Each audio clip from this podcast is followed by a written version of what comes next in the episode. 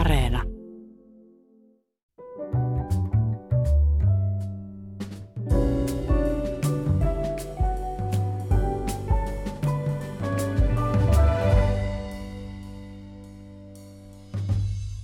Hyvät ihmiset, tänään minulla on ilo ja kunnia avata maamikirjallani Yle Radio yhden tiedefestariviikon. Pitkin alkavaa viikkoa mietitään tällä kanavalla tiedettä ja etiikkaa monesta eri näkövinkkelistä ja me aloitamme tänään aiheella tieteen popularisointi. Viime vuosina tiede on joutunut koville, vaikka se tuottaa yhä enemmän ja yhä luotettavampaa dataa, joka on yhä useamman käytössä. Sille on muodostunut massiivista yhteiskunnallista vastarintaa. Elämme denialismin ja eskapismin aikaa, faktat on julistettu vaihtoehtoisiksi ja moni uskoo nykyään mieluummin mörköihin, salaliittoteorioihin, shamaaneihin ja hopeaveteen kuin tutkittuun tietoon. Ihmiset kaipaavat fiiliksiä enemmän kuin tietoa ja puhutaan usein jo totuuden jälkeisestä aikakaudesta. Miten ihmiset saadaan kuuntelemaan ja uskomaan tiedettä ja perustamaan maailmankuvaan? Usko, maailmankuvansa uskomuksen sijasta faktoihin. Sitä mietitään tänään täällä ja kanssani studiossa istuvat avaruusfyysikko ja filosofian tohtori Minna Palmroth sekä dokumentaristi ja kirjailija Riikka Kaihovaara. Tervetuloa ja kiitos kun tulitte. Kiitos paljon. Kiitos. Minna, olet avaruusfyysikko, filosofian tohtori ja toimit tällä hetkellä Helsingin yliopiston laskennallisen avaruusfysiikan professorina. Lisäksi olet ollut mukana kirjoittamassa tiedettä popularisoivia kirjoja, esimerkiksi Revontuli Bongarin opas ja Prinsessa Leijona ja maailmankaikkeuden salaisuus. Viimeksi mainittu on lastenkirja, jossa prinsessatyttö Emma ja leijonatyttö Sofia päättävät selvittää maailmankaikkeuden salaisuuden. Mistä aloitan? Ehkä siitä, että mitä tarkalleen on laskennallisen avaruusfysiikan professori? Äh, laskennallinen avaruusfysiikka. Äh, samalla tavalla kuin äh, täällä meillä maan päällä, o, niin avaruudessakin on sää. Ja samalla tavalla kuin äh, säämalleja tehdään suurilla superkoneilla, laskennallisesti malleilla, niin myöskin avaruuden olosuhteita tutkitaan malleilla. Ja mun työ on ymmärtää, että mitä, minkälaiset olosuhteet avaruudessa on ja miten niitä voisi äh, malleilla niin käsitellä tätä avaruuden säätila. Se on laskennallinen avaruusfysiikka ja sitten sen professori on tietenkin se, joka opettaa tätä aihetta ja tutkii sitä aihetta ja sitten myöskin tulee tänne radioon selittää siitä aiheesta. Mm, kiitos siitä. Mutta sitten sä oot myös ainakin ollut jo jonkin aikaa nyt lastenkirjailija. Mikä sai sut ryhtymään siihen? Miksi tunsit tarvetta kirjoittamaan no, kirjan, jossa prinsessa ja leijona etsivät maailmankaikkeuden salaisuuden? Joo, mulla on semmoinen, oikeastaan siinä oli kaksi syytä. Toinen on se, että mm, kanssakirjailija Elina Hiltunen ehdotti tätä aihetta ja mun mielestä se kuulosti tosi hauskalta idealta. Ja meillähän oli superhauskaa, kun me kirjoitettiin sitä kirjaa suunnilleen, kierittiin lattialla ja naureskeltiin, kun mietittiin, että mitä, mitä, mitä ne seuraavaksi tekisi ne tytöt siinä. Ja tämä on toinen syy ja sitten toinen on tämmöinen vähän vakavampi asia, että mulla on aina ollut tämmöinen viiraus, että mä haluan ää, tyttöjä nimenomaan kannustaa luonnontieteiden pariin. Että mun mielestä on jopa vaarallista semmoinen asia, että luonnontieteissä ei ole tarpeeksi tyttöjä. Ja sun mielestä ei ole? Ei ole, hmm. että niitä täytyisi olla enemmän. Että maailmassa on isoja ongelmia ja suuria asioita, mitkä täytyy ratkaista ja se on, olisi tärkeää, että niitä ratkaisisi kaikki eikä vaan... vaan yhdet. Semmoinen kysymys vielä, mikä on maailmankaikkeuden salaisuus? No tässä kirjassa ne on luonnonlait, eli siinä on semmoinen ajatus, että, että kaikkialla maailmankaikkeudessa tapahtuu asiat aina samalla tavalla ja niitä määrää luonnonlait, että jos täytyy etsiä joku salaisuus, joka on pätee kaikkialla samaan aikaan, niin sitten se on luonnonlait. Et ei voi olla mikään pienempi salasu, salaisuus. Kröhö, mutta tämähän pätee ainoastaan äh, perinteisessä universumissa, jos menet kvanttifysiikan Joo. tasolle, niin ei se pidä enää ollenkaan. Mikään no siis, ei ole luotettava. Näin on, mutta siis me... Tämä on newtonilainen maailmankuva, minkä sä välität tytöille kirjassasi. O, kai siinä, kyllä se suhteellisuusteoriakin on siellä muualla maailmankaikkeudessa voimassa. Okay. Anteeksi, kunhan vähän yritin. Riikka, sä et ole tieteilijä, vaan toimittajakollega, jolle tehnyt useita laadukkaita, ansiokkaita T V-sarjoja, dokumenttisarjoja, muun muassa Huume Suomen historiaan ja Seksi Suomen historiaa. Ja sulla on valmiina tai työn alla eugeniikasta, eli rotuhygieniasta. Ei, se tuli jo muutama vuosi sitten. Anteeksi, kato näin ajanko. Ei mitään, mulla on työn alla siis tuotantoeläinten historiaa käsittelevä sarja. Kuulostaa ihan yhtä ihanalta aiheelta ja varmaan tulee karvoja nostattavaa ohjelmaa. Mutta siis ennen kuin mä pyysin sut tähän mukaan keskusteluun, sä laitoit mulle äm, kolumnin, minkä sä kirjoitit Suomen... Tiedetoimittajien liiton. Tiedetoimittajain. Ahaa. Ja vielä oikein tyylikkäästi liiton nettisivuille. Ja siellä sä tuskailet sillä ristiriidalla, että onko sä toimittaja vai historian tutkija. Niin kerro vähän lisää siitä skitsofreniasta, mikä suhun iski, kun se teet taustatyötä näihin sun dokkarisarjoihin. Niin, sen takia ehkä hieman röyhkeää niin kuin toimittajana verrata itseään tutkijaan, mutta semmoinen ajatus mulla nousi, koska mä teen näitä hirvittävän hitaalla aikataululla, että saatan tehdä vuoden yhtä sarjaa. Ja siinä tulee luettua ensinnäkin puolikkaan väitöskirjan verran kirjoja. Laskin, että Seksi Suomea varten luin parisataa kirjaa varmaan ja artikkelit päälle.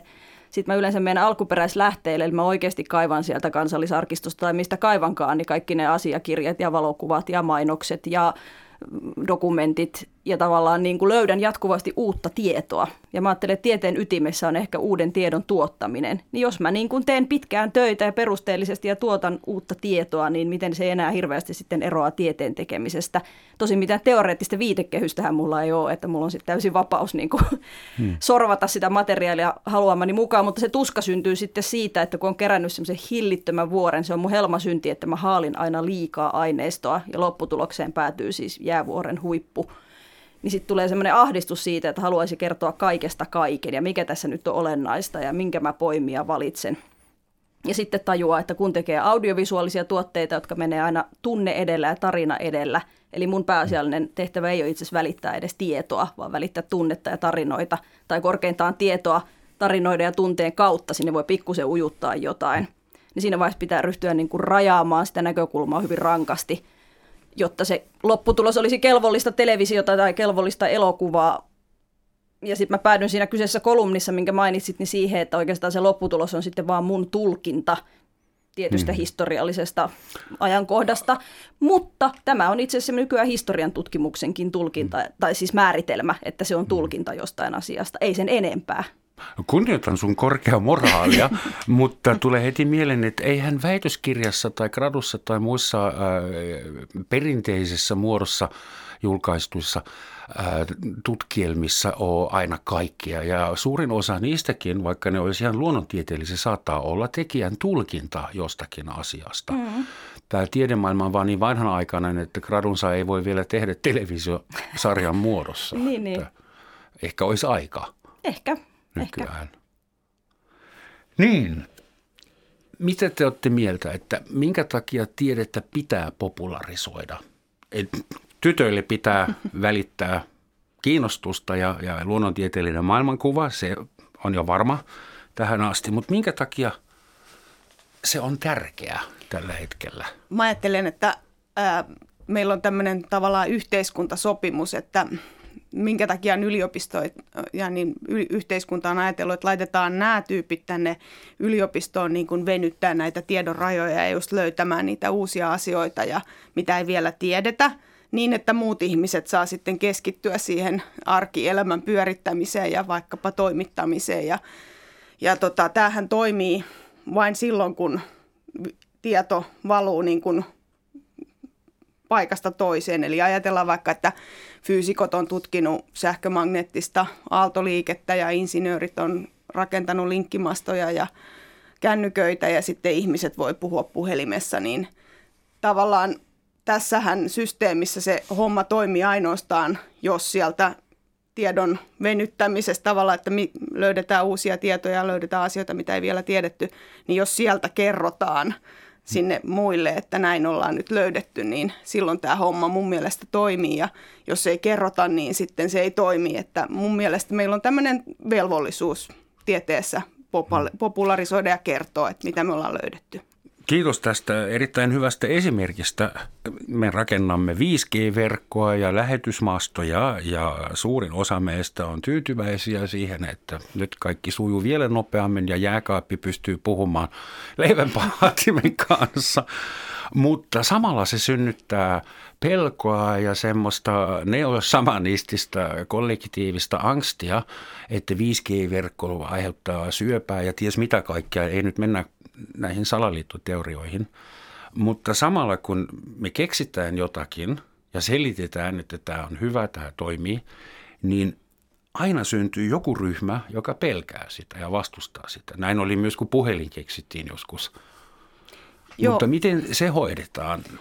No ei siinä mitään muuta vaihtoehtoa ole kuin kertoa koko ajan siitä, että miten se homma toimii. Ja sitten myöskin se on ihan itse asiassa tärkeää tietää, että joitakin ihmisiä pelottaa tämmöinen asia. Että sehän kertoo meille, että no niin, että nyt meidän täytyy kertoa lisää tästä asiasta. Että sama juttu varmaan kivikaudella, kun tuli keksittiin, niin, niin kyllähän sit, sitäkin täytyy pelätä. Ja ny, nykypäivänä on kaikennäköisiä va- palovarottimia. Se on ja pahasta, pysykää kaukana siitä. Joo, niin, jo. että, että se, on niin kun, se on hyvä ja oikein, että me saadaan selville, että mitä ihmiset haluaa tietää. Ja pelko on yksi niistä asioista, mitä meidän, minkä kanssa meidän pitää elää. Ja mulla tuli mieleen tuosta, kun sä kysyit tuosta tieteen roolista ja merkityksestä, niin meinasin kärjistää, että eihän sillä ole mitään merkitystä, jos ei se niin kuin hyödytä muuta yhteiskuntaa tai muutu päätöksenteon ja arjen niin kuin avuksi. Mutta se olisi ollut kyllä liikaa, koska kyllä tiedolla voi olla myös itseisarvo, vaikkei sitä sovellettaisi mihinkään, niin se voi olla silti arvokasta tuottaa sitä. Ja monet tieteentekijäthän hokee sitä, että se on mennyt liikaakin semmoiseen soveltavaan suuntaan, mm. että kaikella pitää aina olla joku käytännön sovellus tai mielellään kaupallisesti hyödynnettävä sovellus, vaikka itse asiassa suuri osa nyky- Nykyään merkittävistä niin kuin käytössä olevista keksinnöistä lähtien just laasereista ja muista, niin on syntynyt perustutkimuksen mm. kautta, eikä suinkaan mm. semmoisen niin kuin tavoitehakuisen nyt keksitään ja tuotteistetaan. Se, miksi me nähdään joo. tässä nyt valoja, niin johtuu siitä, että meillä on sähköä, ja se, miksi meillä on sähköä, niin johtuu siitä, että ei suinkaan siitä, että joku valtion päätti, että menkääpäs te nyt sinne ja keksikää sähkö, vaan äh, oli, oli ihmisiä, jotka halusi tutkia, että mitäs tämä tämmöinen sammakonreisien nytkiminen on ja, ja tota, mm. että löytyykö näistä yhtälöistä Jumala, ja sen seurauksena meillä on sähkö, että ää, tiedehän on silleen, sitähän ei koskaan tiedä, mitä siitä tulee. Et jos, me ei, jos se periaatteessa meidän täytyy etsiä uusia asioita, niin sehän on tämmöistä harhailua. Koko ajan mennään jonnekin paikkaan ja sitten löydetään jotain ja oho, tämähän oli tärkeää, ja sitten joskus löydetään jotain, mitä ei sitten ehkä vielä voi käyttää, mutta sanotaan sata vuotta mennään eteenpäin, niin voi olla, että löytyykin hmm. jotain. Sitä paitsi mä väittäisin, että perustutkimus, semmoista tietoa, joka ei vaikuta, ei edes ole. Esimerkiksi silloin, kun Hubble ja kumppanit keksivät, että universumi on miljardia kertoja isompi kuin mitä siihen asti oli luultu, niin vaikka käytännössä kukaan ei tee sillä tiedolla mitään semmoisella mittakaavalla, mutta se vaikuttaa kyllä ihmiskunnan ymmärrykseen itsestään ja siihen, että ketä me ollaan ja, ja kuinka pieniä me tässä, me ollaan vielä paljon pienempiä kuin mitä tähän asti luultiin.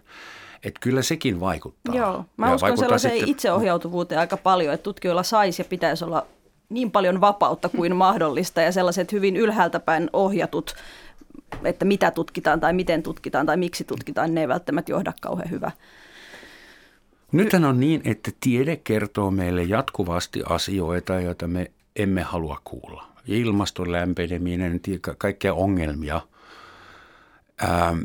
Ja muut uskomukset, muut tavat muodostaa itselleen maailmankuvat, ne on paljon lohdullisimpia. Kaikki uskonnot, synnit annetaan anteeksi ja kyllä tässä hyvin käy ja joku pelastaja ilmestyy. Eli miten te näette sen, että tiede ei tarjoa mitään kivaa tällä hetkellä, vaan laajaa angstia ja maailmanloppuskenaarioita, että voiko se aiheuttaa sitä, että ihmiset ryntää niin kuin lähetyssaarnaajien teltoihin ja Tämä on mielenkiintoinen kysymys. Musta ei liity pelkästään tieteeseen, vaan ehkä semmoinen niin kuin edistysusko tai kehitysusko ylipäätään murenee jonkin verran. Me ollaan eletty aikamoisessa hybriksessä viimeiset sata vuotta, että koko ajan tehdään valtavia ihmisten materiaalista hyvinvointia parantavia keksintöjä ja tämmöistä. Ja nyt se seinä onkin tullut vastaan, että oho. Tämä ei enää menekään parempaa suuntaan, tämä menee huonompaa suuntaan. Tai mä en tiedä, kyllä niitä varmaan sata vuotta sittenkin oli näitä, näitä lähetyssaarnaajien etsijöitä, että, että varmaan kun radio keksittiin tai, tai sähköä ruvettiin käyttöön, niin varmaan se jollekin oli niin kuin ongelma, että voi vitsi, kun mä en enää voi vaikkapa myydä näitä mun kynttilöitä ja Ja, ja samahan homma nyt, mä luulen, että näitä on aina ollut, me vaan tiedetään siitä nyt enemmän, koska on some, että jos mä sanoisin, mä luulen, että sata vuotta sitten nämä ää, salaliittoteoriat ehkä pysy niin kuin paremmin ikään kuin ns. Piilossa, koska kunnolliset toimittajat ei puhunut niistä ja kunnollinen toimittaminen oli silloin vaan, oli lehdet ja näin edelleen ja hmm. nykyään, nykyään sitten melkein kaikki pääsee.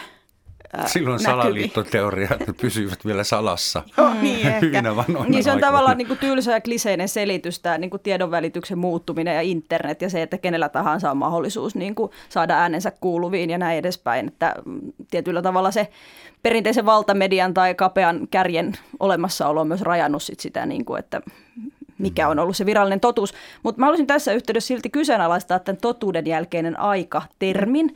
Koska jos nyt ihan oikeasti rupeaa katsoa tässä vuosikymmeniä taaksepäin, katsotaan vaikka Suomen kahdeksankymmentälukua, käytetään vitsikkäästi termiä Kekkoslovakia. Oliko tiedonvälitys silloin jotenkin niin kuin avointa ja faktoihin perustuvaa? No ei ollut. Oliko seitsemänkymmentäluvulla reporadiot ja voimakas vasemmistolaisuus? Ei ollut. Oliko viisikymmentäluvulla sotapropaganda sekä Jenkeissä että Neuvostoliitossa erittäin voimakkaana? Ei ollut. Katsotaan siitä taaksepäin maailmansotien välisiä aikoja. No kaukana siitä, että mm. olisi ollut joku niin kuin faktoihin perustuva niin kuin yhteiskunnallinen keskustelu tai totuus. Että ei me ole itse asiassa koskaan eletty semmoista aikaa, että olisi perustettu no, politiikkaa johonkin faktoihin. Voisiko tämä johtua ihan ihmisen peruspsykologiasta? Mä oon joskus miettinyt, että vaikka kuinka hankkisin tietoa ja yrittäisin niin kuin tehdä mun päätökset joltain pragmaattisella fak- faktapohjalta, niin mikä tahansa pikku tai iso päätös on aina emotionaalinen. Ostanko mä tämän suklapatukan? Eroanko mä tästä vaimosta? Muutanko Lahteen? Mikä tahansa päätös, vaikka se olisi kuinka educated guess, viime sekunnin murto-osalla se on aina emotionaalinen. Joo, mutta tämäkin on tärkeä tieto. Ja nyt tänä päivänä erityisesti tämän, tämä täytyy tietää. Että nythän on niin kuin nämä... näistä salaliittoteorioista puheen ollen, niin aika paljon näistä some-algoritmeista niin lähtee juuri siitä, että siellä niin kuin tilastollisesti etsitään joitain tiettyjä ihmisiä ja sitten niille ruvetaan tuuttaan tätä väärää tietoa, koska niille se menee parhaiten niin kuin ikään kuin systeemiin ja sitten saadaan niin kuin ohjailtua, vähän manipuloitua ihmisiä, että, että sehän on ihan fakta, että mun mielestä, tai siis en ole tämän asian asiantuntija, mutta olen ymmärtänyt, että on täys fakta, että ihmiset toimii niin kuin fiilisten ja tunteiden mukaan. Ja se on tärkeä tieto. Sen, semmoisen tiedon ja tämän tiedon lähteellä pitäisi just olla, että niin kuin ymmärrettäisiin, että mitkä, mi, millä tavalla meihin yritetään vaikuttaa. Ja sekin on itse asiassa semmoinen tieteen filosofia tai tieteeseen liittyvä kysymys, että onko ihminen ylipäätään rationaalinen olento. Itse uskon, että ei ole.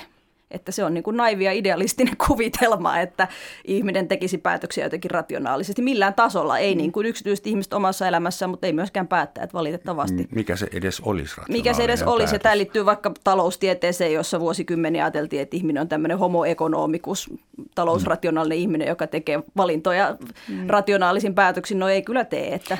Tässä mun mielestä pitää niin kuin erottaa tavallaan niin kuin nämä ihmistieteet, tavallaan käyttäytymistieteet ja tämän niin kuin käyttäytymisen tutkiminen ja siellä varmaankin tullaan tähän johtopäätökseen, että joo, ihminen ei ole rationaalinen, mutta sitten on olemassa näitä eksakteja luonnontieteitä, mm. joissa tosiaan on mahdollista löytää niin kuin vaikkapa senttimetrin tarkkuudella joku asia ja, ja, ja se on varmasti totta tänään ja huomenna riippumatta siitä, että kuka sen asian kysyi tai ää, miten se tutkittiin, että Niin, ne on eksaktitieteet, ja kun eksaktitiede tekee jonkun kokeen, niin sen pitää olla toistettavissa missä tahansa muualla samoissa olosuhteissa, ja se pitää dokumentoida. Tämä on tuommoiset peruspelisäännöt, mutta sitten on semmoisia tieteitä, että esimerkiksi yksi tapa popularisoida tiede muka on, kun iltapäivälehdissä on tuommoisia mielipidemittareita, että pitäisikö Alholin lapset lähettää Ruotsiin vai jonnekin muualle, niin mitä mieltä? Niin kuusikymmentäseitsemän prosenttia vastaneista on jotain mieltä. Ja koska siinä on se prosenttiluku ja joku pylväs, joku diagrammi, niin se, se suggeroi tiedettä ja tut- tutkimusta ja, ja totuutta ja jotain semmoista absoluuttia. Mun mielestä pitää olla todella varovainen, mihin uskoo et, ja mikä se tiede on. Natsit tutkii ihmisten kallonmuotoja ja teki siitä uskomattomia johtopäätöksiä. Kyllä, ja se oli oman aikansa huipputiedettä. Se on mm. musta myös niinku olennaista, että kun katsoo taaksepäin, niin aika hurjia juttuja on niinku tieteen nimissä tehty ja todettu, ja ne on jälkikäteen osoitettu täysin paikkansa pitämättömiksi. Siis se, mikä musta tieteessä on hienoa, on se tavallaan itseään korjaava mekanismi. Eli siihen on sisään rakennettu se, että sitten näiden hullujen tiedemiesten jälkeen tulevat tiedemiehet tai tieteentekijät, tutkijat, en tykkäisi käyttää näitä sukupuolittuneita sanoja, niin voivat korjata sitten niitä, mm. että se tiede tavallaan jatkuvasti korjaa itseään. Mutta silti se musta johtaa siihen, että no on eksaktitieteet joo, mutta et oikeastaan mikään tämän päivän tieteelliseksi julistettu fakta ei välttämättä ole fakta, se voi kaksikymmentä vuoden päästä olla kumottu. Niin toi, toi pitää paikkansa siellä ihmistieteissä, mm. mutta että mä voin sanoa, että niin kuin vaikkapa joku etäisyyden mitta, niin aivan saletisti on kymmenen vuoden päästä sam- sama tulos kuin mitä, mitä nytkin on, jos ei mikään voima siihen vaikuta. Että, että, siis se on totta, että tiede korjaa itseään, ja tämähän siis on mun mielestä, siis sehän on, tiedehän on niin kuin harhailua, että just nämä eugeniikkajutut ja nämä, niin sehän oli niin kuin tämmöinen polku, mitä sitten tultiin siihen tulokseen, että no ei tämä nyt pidäkään paikkaansa ja lopetetaan nyt tämän tutkiminen ja tehdään jotain järkevämpää. Ja sitten se, mitä järkevämpää keksittiin, niin sekin voi olla ihan niin kuin huuhaata lopun viimeksi, mutta, mutta ei se mitään, että se on tätä elämää, että, että se, mitä, mihin tieteessä niin kuin oppii, on juuri tämä, että jos sä oot väärässä, niin ei se mitään, että sitten mennään eteenpäin ja mennään jonnekin muualle ja sitten joskus se löytyy se totuus ja, ja, ja tavallaan sillä tavalla se maailma menee eteenpäin ja sehän siinä se hieno juttu onkin. Että. Hmm. Tuli vain näistä siis romaanin mainitsemista pylväsdiagrammeista just mieleen tämä eugeniikka-esimerkki, koska sekin oli hyvin tavallaan niin kuin luonnontieteeltä vaikuttavaa, että sehän oli täynnä niin kuin taulukkoja ja tilastoja ja numeraalista dataa ja se oli niin kuin tämän tyyppistä. Niin, pelottava mm. illuusio. Muutama vuosi sitten eräs ruotsalainen lukiolainen sanoi niin, että koko planeetta kuuli sen, että I don't want you to listen to me, I want you to listen to science. Greta kehotti maailman aikuisväestöä kuuntelemaan tiedettä, niin minkä takia me tarvitaan alaikäistä koululaista muistuttamaan meitä siitä, että pii on pii, riippumatta siitä, että uskooko joku siihen vai ei, niin mun mielestä se on aika, aika hämmästyttävää. Mulle tuli tästä Gretasta mieleen tämmöinen Jean Dark-mainen hahmo, että tämmöinen niin kuin tavallaan hätkähdyttävä, että kun hän juuri sanoi sen asian, niin se hätkä, hätkähdytti, että jos sen olisi sanonut joku keski-ikäinen mies, niin ei se välttämättä olisi sillä tavalla hätkähdyttänyt. Nehän nyt räyhää joka tapauksessa. Että tota. Ne keski-ikäiset miehet, nehän nyt puhuu. Mm, mutta tämä listen to science on tietysti tavallaan hieno viesti, mutta sekin on ilmeisesti tutkittu, että tieto sinällään ei saa ihmisiä muuttamaan käytöstään. Mm. Eli tavallaan vaikka sitä tietoa on vaikka kuinka, no tätähän sä jo kysyitkin, että miksi me emme usko siihen tai miksi me emme toimi sen mukaan, että sehän ei automaattisesti tarkoita, että me kaikki... Koska meitä ei pelota vielä riittävästi vai? Tai ehkä me olemme liian hedonistisia, mikä haluaa muuttaa elämäntapaa. Me, me haluamme olla laiskanpulskeita tai mm. mikä varmaan, ikinä se syy onkaan. Se varmaan just tässä se kysymys siitä, että onko meillä rationaalinen ihminen vai ei. Ja tota, se tieto tulee just tänne rationaalisen puolelle. Näitähän on hirveästi tämmöisiä esimerkkejä, että jos vaikka kaikki kuuntelisi ravintosuosituksia, niin ihmisiä, ihmiset ei olisi lihavia ja, ja näin edelleen. Mutta tota, se on just nyt. Tässä täytyy sitten ottaa huomioon se, että meillä on tämä käyttäytymistieteellinen tieto ja sitä varmaankin sitten se, että jos ei ihmiset kuuntele tiedettä, niin se tarkoittaa sitä, että tätä asiaa ei ole vielä riittävästi tutkittu. Emme ole vielä keksineet sitä tapaa, että millä ne ihmiset rupeaa kuuntelemaan niitä faktoja. Et sinne, sitähän täytyisi nyt tutkia sitten. Että.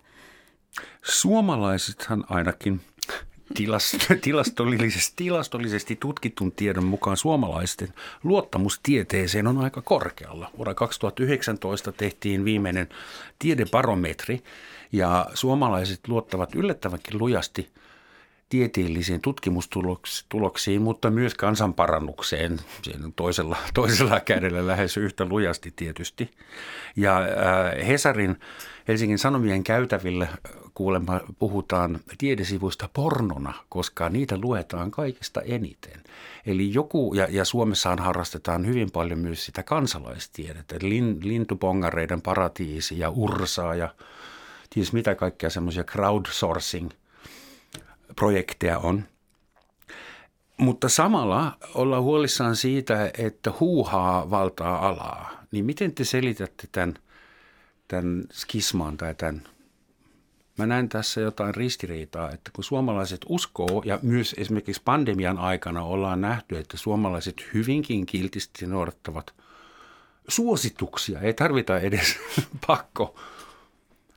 Niin. Joo, mä, mä luulen, että siis tästä luottamuksesta tieteeseen, niin siis Suomihan on monien tilastollisten tutkimusten mukaan niin äh, tämmöinen luottamusyhteiskunta, että semmoisenkin kartan on nähnyt, että missä niin kuin luottamus naapuriin Euroopassa, niin Suomessa on kaikista korkeinta ja täällähän luotetaan niin kuin viranomaisiin ja ei se nyt sikäli ole mikään ihme, että täällä sit luotetaan myös tieteeseen ja tämä on niin kuin yksi asia, mutta sitten tämä huuhaa-juttu, niin mä luulen, että itse asiassa se on niin kuin hyvä asia, että tästä asiasta on ruvettu puhumaan. Että mä luulen, että sitä huuhaata on aina ollut ja, ja nyt kun siitä puhutaan, niin ihmiset pystyy ke, niin kuin tavallaan havaitsemaan sen asian, että ai hitsi, tämä olikin huuhaata tämä rokotevastaisuus että, mm. että, tai joku muu, mikä nyt sitten löydetäänkin huuhaaksi, niin se vaan tarkoittaa sitä, että näistä asioista pitää vain jatkuvasti puhua rauhallisesti ja niin, että sitten se joskus se totuus sieltä löytyy. Mm. Toistamaan. Niin. Niin, must, mulla tuli mieleen sellainen sana kuin auktoriteettiusko, että suomalaiset on tietyllä tavalla kuitenkin auktoriteettiuskoisia ja sen takia ehkä luottaa myös tieteeseen. Mutta toisaalta meillä on sitten se herraviha ja se lallimeininki ja se jumalauta minuahan, että määräile tyyppinen niin kuin asenne, että se on aina läsnä se, se ristiriita. Sitten myös se osasto, joka sanoo, että faktat, niille nyt voi perustella mikä vaan, mitä tahansa. Mietitään tätä popularisointia, että kenelle pitäisi sitten tuoda tiede lähemmäs. Lapsille tietysti, tytöille ja pojille, mutta onko semmoisia väestöryhmiä, joille pitäisi tuoda tiedon valon soitu niin kuin ensimmäisenä? No, mä oon sitä mieltä, että kaikille, että se tiede kuuluu kaikille. Eli ää, meillä täällä Suomessa niin käsittääkseni ei ole kauheasti mitään muuta niin kuin, ikään kuin mahdollisuutta kuin perustaa siihen koulutukseen ja siihen kansalaisen oppimiseen. Eli täällä ei ole mitään kultakaivoksia, tai ehkä täällä on kultakaivoksia, mutta ei mitenkään hirveästi mitään, mistä sitä rahaa tulisi niin kuin noin vaan niin. Sen takia niin kuin tässä täytyisi näitä niin kuin ihmisiä kouluttaa. Se on se meidän paras varanto täällä, täällä Suomessa. Mm. Itse ehkä miettii niin kuin toimittajan näkökulmasta sitä tieteen popularisointia, tai sanotaan ex-toimittaja, nykyäänhän pidän itseäni taiteilijana ensisijaisesti. Mm. Esseekirjailijana. Esseekirjailija. Niillä ajoilla, kun vielä tein oikeita niin kuin toimittajan töitä ja haastelin paljon tutkijoita, niin se aina...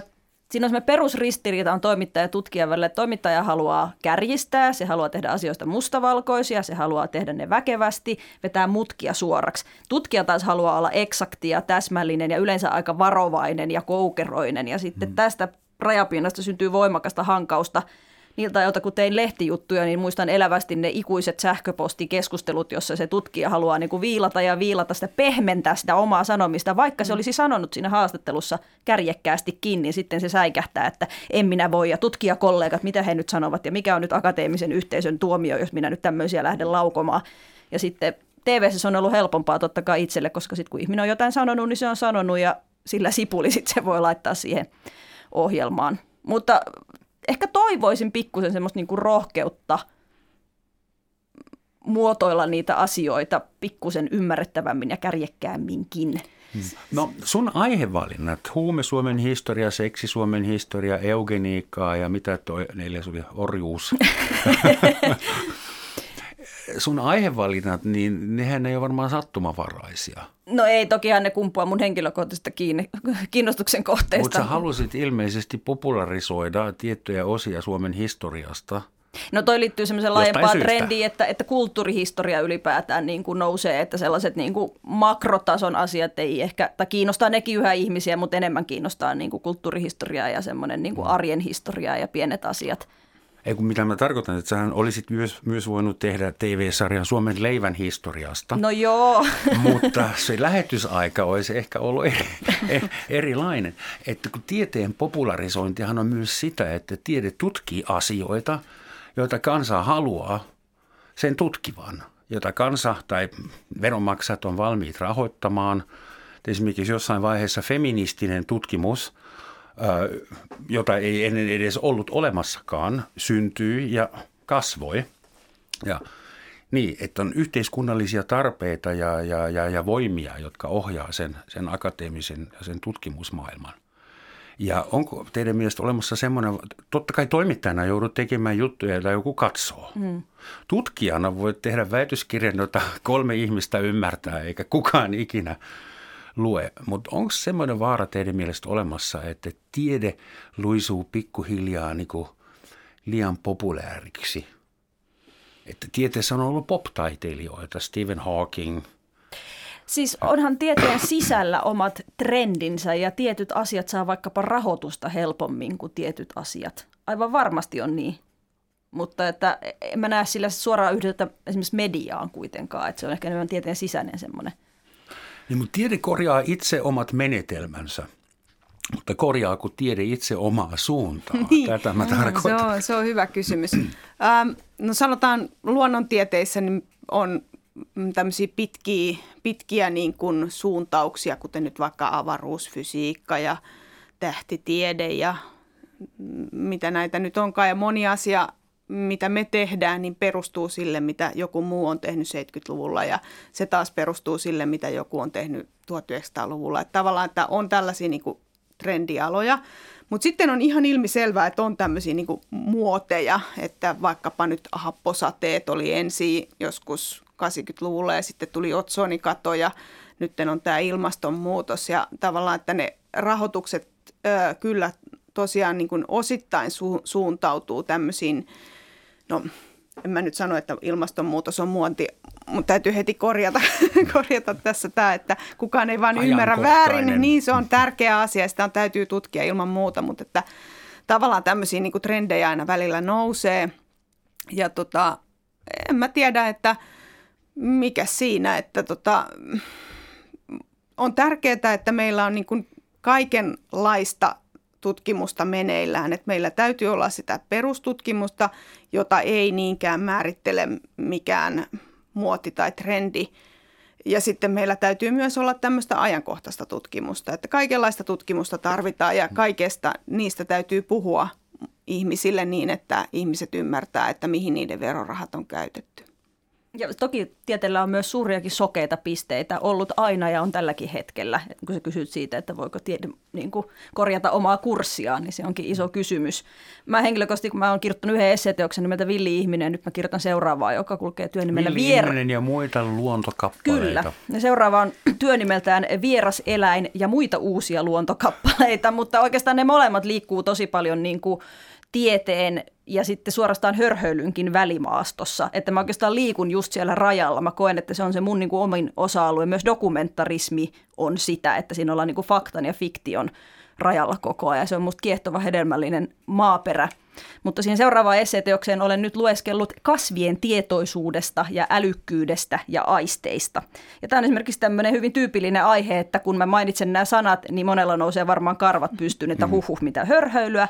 Mutta sitten löytyy ihan tiukkaa luonnontieteellistä tutkimusta kaikista näistä. Et, ja löytyy myös kokemusta siitä, että kun tämän alueen tutkijat on sitten ensimmäistä kertaa saaneet niitä tutkimustuloksia vaikkapa mimosakasvin muistista, jos näin sanotaan, niin he on ollut vaikea saada niitä artikkeleita läpi, koska se on kyseenalaistanut sitä tieteellistä ikään kuin kaanonia tai vallitsevaa paradigmaa niin paljon. Musta on hyvin kiehtovaa tavallaan penkoa just niitä osa-alueita, missä tavallaan tehdään tiedettä, mutta se tiede on aika niin kuin hurjaa ja outoa ja kyseenalaistavaa. Niin kuin. Ainahan voi saada L G:n Nobel-palkinnon semmoisesta, kun saa sammakon leijumaan magneettikentässä niin elävänä. Joo. Sitä paitsi tieteen yksi perustyökeino on tehdä tyhmyyksiä, erehtyä ja tajuta, että mm. tästä ei tule mitään. Meidän pitää yrittää se eri tavalla, mm. eikö niin? Joo, näin on. Se menee sille, että ä, jos tulee epäonnistuminen, niin sehän on hyvä. Nyt me tiedetään, että tämä ei ainakaan toimi. Mm. Sitten täytyy keksiä uusi tie eteenpäin. Toisaalta me puhumme tieteestä. Ainakin mun aivoissa tiede on jotenkin parempi kuin uskonto tai tunne. Tiede on jotain, mihin mä voin luottaa, joka selittää maailmankaikkeuden tai mun maailman luotettavasti. Mutta jos menee vähän syvemmälle, olen tiede, populististen tiededokkareiden suurkuluttaja. Jos mennään katsomaan kvanttifysiikan ulkoreunaa tällä hetkellä, niin siellä on äh, pimeää ainetta, pimeää energiaa, valon nopeus on hyvin kyseenalainen juttu, on kvantti, quantum entanglement ja kaikkea. Ja tulee mieleen, että tämähän on hurjempi ja sekavampi kuin hinduismi, kristinusko, islam ja kaikki muut yhteenlaskettuna. Tämähän on kuin, mitä mä tällä itse asiassa tiedän? Tämähän sekoittaa vaan mun päätä. Ja, ja tällä tieteellä mun pitäisi vakuuttaa kreationisteja ja semmoisia, jotka uskoo litteään maailmaan, että kuule, tiede on fiksumpi kuin mitä sä uskot. Mitä te tähän sanotte? Tiedehän on täysin absurdia tällä hetkellä. Varmaan tässä näissä pimeissä aineissa ja näissä, niin yleensä kun, pitää, niin kun, yleensä kun puhuu niin kun tavallaan henkilölle, joka vaikkapa nyt uskoo liitteeseen maahan, niin täytyy aloittaa siitä, että mitä hän nyt ainakin näkee. Että mä en lähtisi niin kuin puhumaan kvanttitietokoneista heille, vaan mä menisin katsomaan esimerkiksi horisonttia ja katsomaan, että no niin, että katsotaanpa, että mikä osa tuosta laivasta tulee ensin sun silmiin, kun se tulee tänne, tänne satamaan. Että onko se, se, onko se laiva siellä ihan kokonaisena pienenä vai tuleeko sieltä mastonäkymiin? Ja sitten kysymys, että no jos se on kokonaisena pienenä, niin sittenhän me ollaan tässä, tässä liitteessä maassa, mutta jos masto tulee näkyviin, niin miten se voi olla mahdollista? Eli tavallaan, että mä lähtisin niin kuin siitä sen ihmisen omasta niin kuin fenomenologisesti todellisuudesta ja puhuisin hänelle siitä asiasta, että minkä hän nyt voi nähdä silmillään. Ja, ja sitten, sitten kun ollaan edetty tässä niin kuin varmaankin vuosisatoja näiden kanssa, niin sitten voidaan ruveta puhumaan kvanttitietokoneista. Mm. Mm. Mutta mä tavallaan ymmärrän, Roman, ton sun pointin, mitä sä sanoit, koska mä koen itse samaa. Mun täytyy sanoa, että mä koen jopa pienoista vahingon iloa, koska mä en ole kauhean silleen niin kuin tiedeuskovainen, sanotaan näin, mun maailmankuva on aika semmoinen monimutkainen ja just siellä rajalla liikkuva, niin sit mä oon niin kuin silleen he he he, no nytpä onkin tieteellistä tietoa, että tää ei olekaan ihan niin simppeli juttu, mm. ja tavallaan monet niistä just kvanttifysiikan tuloksista jo vuosikymmenten ajan on oikeastaan kyseenalaistanut mun mielestä aika rankasti sen newtonilaisen niin kuin reduktionistisen tieteen peruslähtökohdat, ja se on niin kuin aika vau. Se oli liian helppo ollakseen totta. Se oli liian helppo Newtonin ollakseen juttu. totta. Et se on kyllä äärimmäisen kiehtovaa. äärimmäisen kiehtovaa. Ja toki tässä on pakko tuoda myös esiin semmoinen tieteen filosofinen pointti, että, että kyllähän meidän mielemme rajat on meidän tieteemme rajat myös aina. Että musta semmoinen niin kuin ajatus, että me voitaisiin saada jotain objektiivista tietoa ulkomaailmasta ylipäätään, niin on mahdoton, hmm. koska me ollaan niin kuin sen oman mielemme vankeja kuitenkin tietyllä tavalla. Objektiivisesti Objektiivisuus ajattelen. On katsojan niin, silmissä. Hei, niin. Nyt mä teen jotain, mitä ei yleensä saa tehdä tässä ohjelmassa. Ei saa puhua siitä, mitä keskusteltiin ennen ohjelman alkua al- alakerrassa kahvilassa, mutta nyt teen sen itse. Te sanoitte alhaalla kahvilassa, että pitäisi myös puhua naisista tieteessä. Puhukaamme siitä nyt. Mm. Tämmöisiä esimerkkejä hän on hirveä kasa, siis esimerkiksi näin, että ää, auto-onnettomuuksissa vakavasti loukkaantuu enemmän naisia kuin miehiä ja ei johdu siitä, etteikö ne osaisi ajaa autoa, vaan siitä, että autot on suunniteltu pitkälti, niin kuin, tai miehet on suunnitellut niitä autoja. Tämä on se just se syy, miksi mulla on tämä viiraus, että miksi mä haluan niitä tyttöjä sinne luonnontieteisiin, koska mä ajattelen, että jos ne tytötkin ja naiset olisi siellä mukana siellä suunnittelemassa näitä autoja tai mitä tahansa isoja juttuja, ottamassa kantaa teknologian kehitykseen, A I:hin, tämmöisiin, niin sitten se olisi parempi paikka meille kaikille, kun meillä on kumminkin viisikymmentä prosenttia ihmisistä on naisoletettuja. Niin tota, viisikymmentäyksi tai viisikymmentä pilkku viisi niin on, jopa. Onko se näin? No, joo, niin, joo. Just, ja, tota, ja sille, että... että ja tämä suinkaan tätä asiaa ei pidä ajatella niin, että se olisi niin kuin nollasummapeli, että tämä olisi niin kuin miehiltä pois, että sit, kun siellä olisi vaikka niitä naisautoinsinöörejä enemmän tekemässä niitä autoja, niin kyllähän ne miehetkin siitä hyötyy, että vaikkapa niiden vaimot tai lastensa äidit ei kuole siellä auto-onnettomuuksissa, vaan se on niin kuin kaikkien hyväksi. Rankka esimerkki. niin, niin, kaikkien mm-hmm. hy- hyväksi, koko maapallon yhte- niin kuin yhteiskunnan hyväksi. Että. Mutta ajatellaan lähinnä maailman infrastruktuuria, että miltä se näyttäisi, jos, jos puolet insinööreistä olisi naisia vai... Mietitkö muu, muutakin yhteiskuntaa? No siis, no nythän on ollut puhetta paljon vaikkapa näistä A I-algoritmeista, että hmm. mitä ne, mitä ne niin kuin, minkälaisia biaksia siellä on taustalla.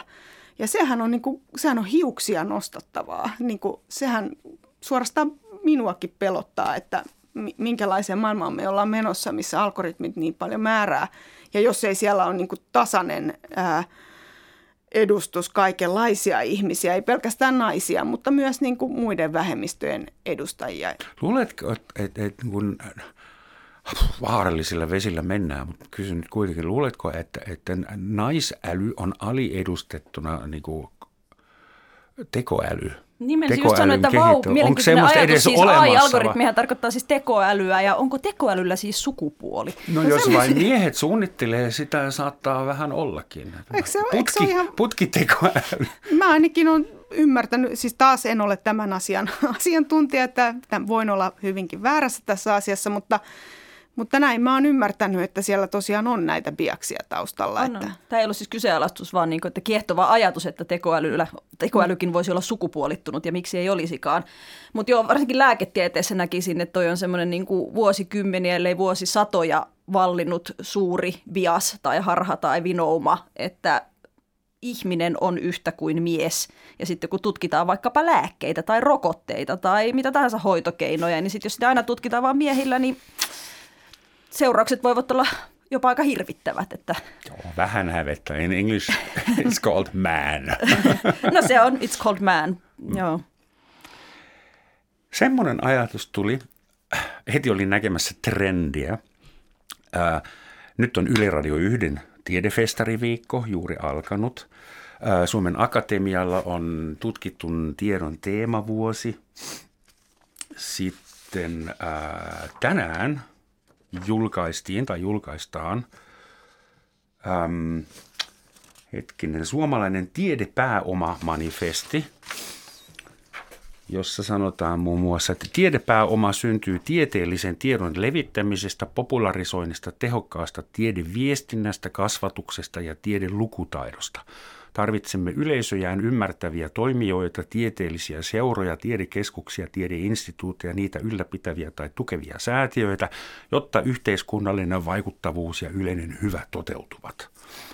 Niin jotenkin alkoi tuntua siltä, että tässä on semmoinen suma näitä teemapläjäyksiä ja, ja webinaareja ja teemavuosia, niin on, onko tiedemaailma jollain tavalla ryhdistäytymässä järjestäytyneeseen vastaiskuun? Mä voisin kuvitella, että näin, näin jotenkin on. Et nyt on niin paljon puhuttu siitä postfaktualismista, vaikka tosin on täsmälleen samaa mieltä kuin Riikka, että, että ei sitä ennenkään ole ollut. Mutta tota, mä näkisin, että tässä tosiaan on tämmöinen jonkin sortin vastaisku ehkä menossa, mikä on hyvä asia.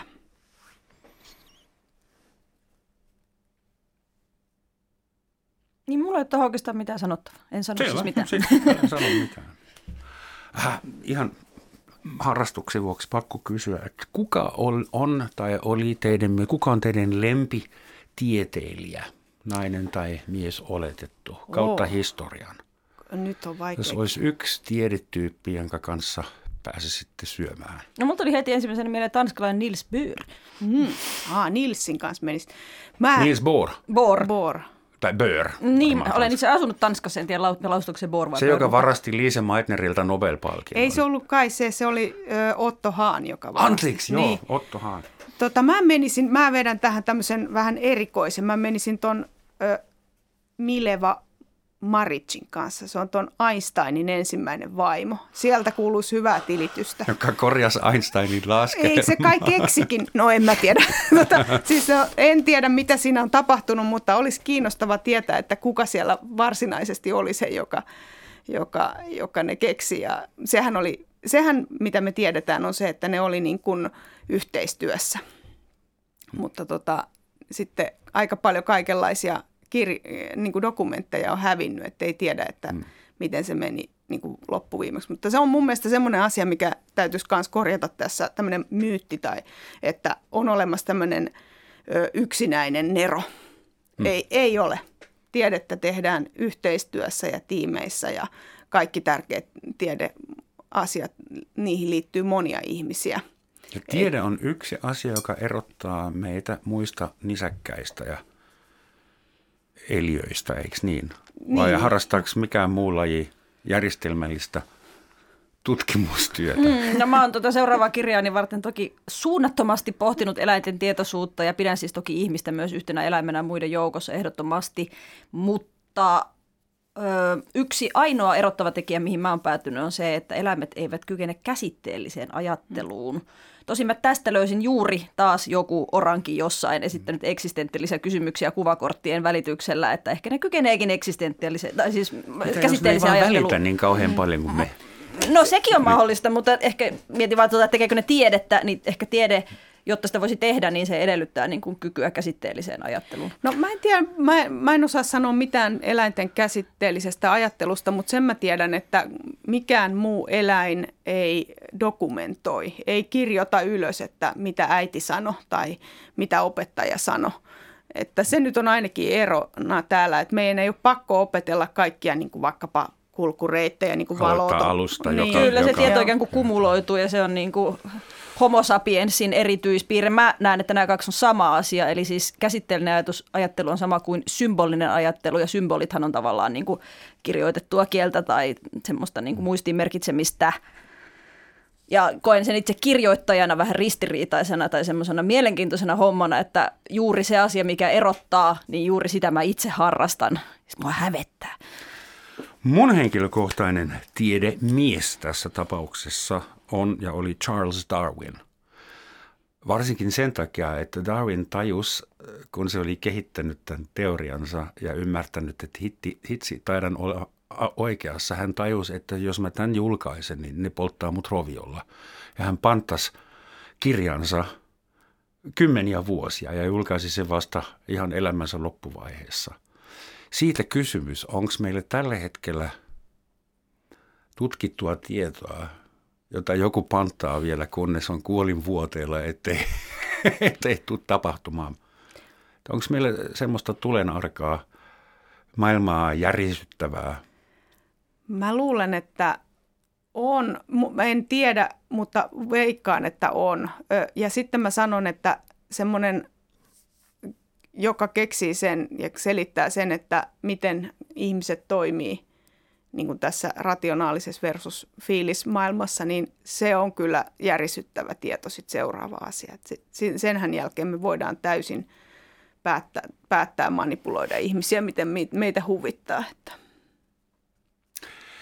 Vielä yksi kysymys. Ollaanko me ihmiset vielä evoluution sisällä vai ollaanko me jo irralla omasta evoluutiosta, kun seuraavaksi meillä on geenimanipulaatio. Mietin sitä, että kun esimerkiksi ydinvoima on tietysti luonnollista, muuten se ei olisi olemassakaan mun maailmankuvassa. Jos se on fysikaalisesti mahdollista, se on luonnollista.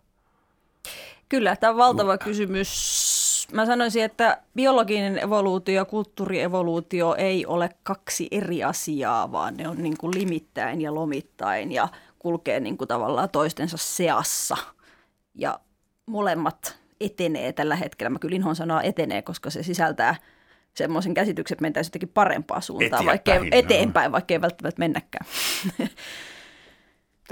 Mä sanon tähän, että hmm, pitäisi tietää tästä asiasta enemmän ennen kuin voi sanoa mielipiteensä tästä. Hmm. Vaikea sanoa.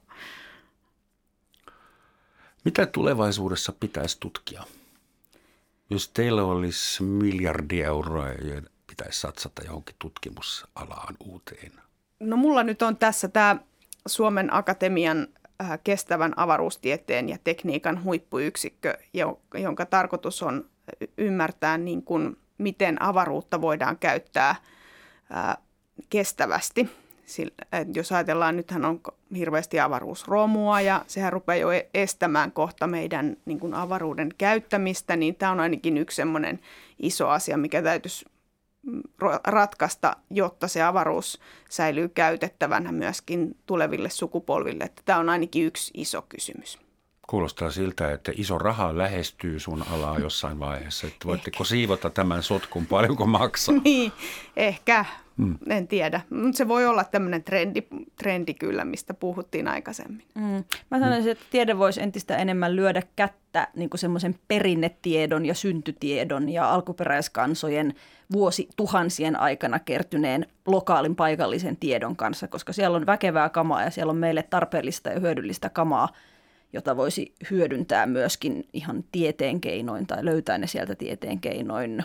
Mutta uskon, että kaikkein hyödyllisin tieto on melkein aina lokaalia, eikä niin kuin universaalia. Näin niin kuin ekologiselta tai ihmiskunnan selviytymisen kannalta, niin se on valitettavasti niin.